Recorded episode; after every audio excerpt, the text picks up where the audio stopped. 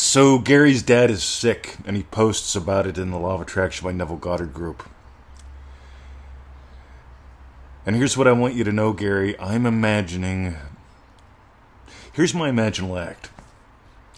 I'm experiencing what I would experience knowing that you nailed this. How would I feel knowing you nailed this? What would I experience looking on Facebook and seeing you having had nailed this? That's my imaginal act. Can you hear it? It's a feeling. Now, here's the thing I, I'd drop. I notice a lot of people teach a lot of things that have nothing to do with Neville. And here's what I notice it's not about holding a picture, it's not about transmitting anything. It's about you having an imaginal experience that implies your, your wish is fulfilled. If you want to make it a lot easier, right? So, so write that first bit down. Let's call that step one. Step two. If you want to make it a lot easier, only make it about you. Only make it about you. How do you do that?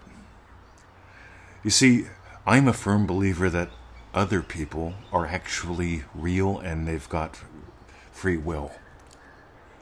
I suggest I, I'm guessing you are too. There are some wackadoodles out there that go, nobody else exists in my universe, and since I'm the only one that exists in my universe, therefore, I caused the war, and I failed because someone died. And I caused the, the financial collapse, and I caused COVID, and and it just gets nuts. And I just want my special person to get divorced and come back to me. Again, I'm not saying that's you, not by far. But I'm just saying that's another that's another extreme. And here's my thing, ready? Happy loving husband. See, happy loving husband, that's a state that I give life to.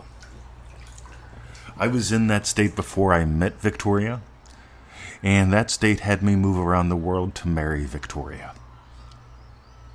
Now, here's the cool thing happy loving husband is all about me. Right? If she said no, I'd continue on in the state of happy loving husband. I'd be somewhere with someone. But she happened to imagine something that had her play her part in my wish and had me play my part in her wish. See, that, that's, that, that sounds more complicated than it actually is. Let me give you another example. She lives in a state of garden girl. She loves to garden. She's been watching videos of this guy, Monty Don. He's a he's a funny looking fella. I think he's pure love. He loves gardening. I I come in and she's watching Monty Don. She even told me she had a dream about him last night. I don't get jealous. I think it's cool because Garden Girl loves gardening. Garden Girl loves gardeners. She loves chatting with them, learning from them, sharing with them. And so my state of happy loving husband has a desire. Just like your desire of being a loving son has a desire. You've got a desire for your dad. I've got a desire for my wife. I look out and I see her in the garden. Sometimes she don't look happy. So I imagine her as happy garden girl. How would I feel? What would I experience if she were happy? See, I may see something. I may see her moving around, frolicking in the meadow. Yeah, I may see her pulling weeds or planting seeds. I don't know. But one thing I can guarantee is I will feel something. You see, in sales, one of the things that I was teaching people a couple decades ago was when I, when a prospect tells you, "Hey, that looks good," that doesn't mean anything. When they say that sounds pretty cool, again, that doesn't mean anything. But whenever they feel something, they feel ownership, they feel this is the right decision, they feel, you know what, I, I'm making the investment. That's when the change happens.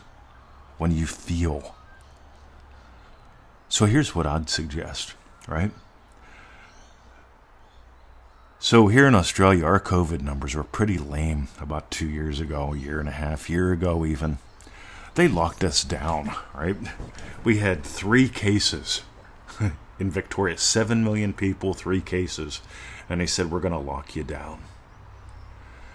Right, that's like one case for every two million people. Well, I go online and I see where my mom and dad live. They've got one case for every hundred people. That's a lot. And so I have a very simple imaginal act. I'm just happy to talk to my mom. I'm just happy to talk to my dad. When I see my dad calling, I just feel happy. Hey, it's dad. Hey, it's mom. That's an imaginal act. Because if I was imagining the worst for them, I'd imagine up. Uh, you see, what would I naturally do if I was imagining the worst for them? The phone rings, I see it's my aunt or my dad, and I go, hope nobody's dead. And I start to panic. And then I answer the phone. Yep, they're not dead yet.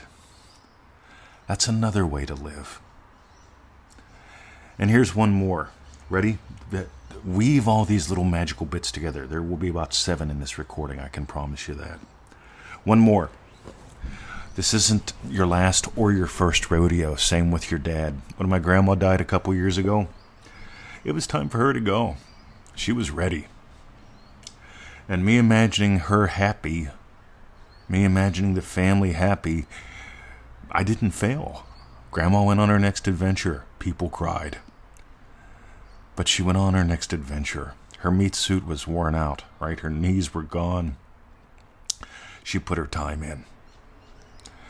And no matter what, here's what I want you to know. If you're living in this state of loving son and you're imagining lovingly for your dad, it will bless him in this lifetime, in the next adventure he has, and it will bless you. And I want you to know I'm imagining you nailing it. What would I experience if you nailed this? What would I experience if you found the peace and comfort of knowing yeah, my dad. He's all right. My dad's all right. See ya.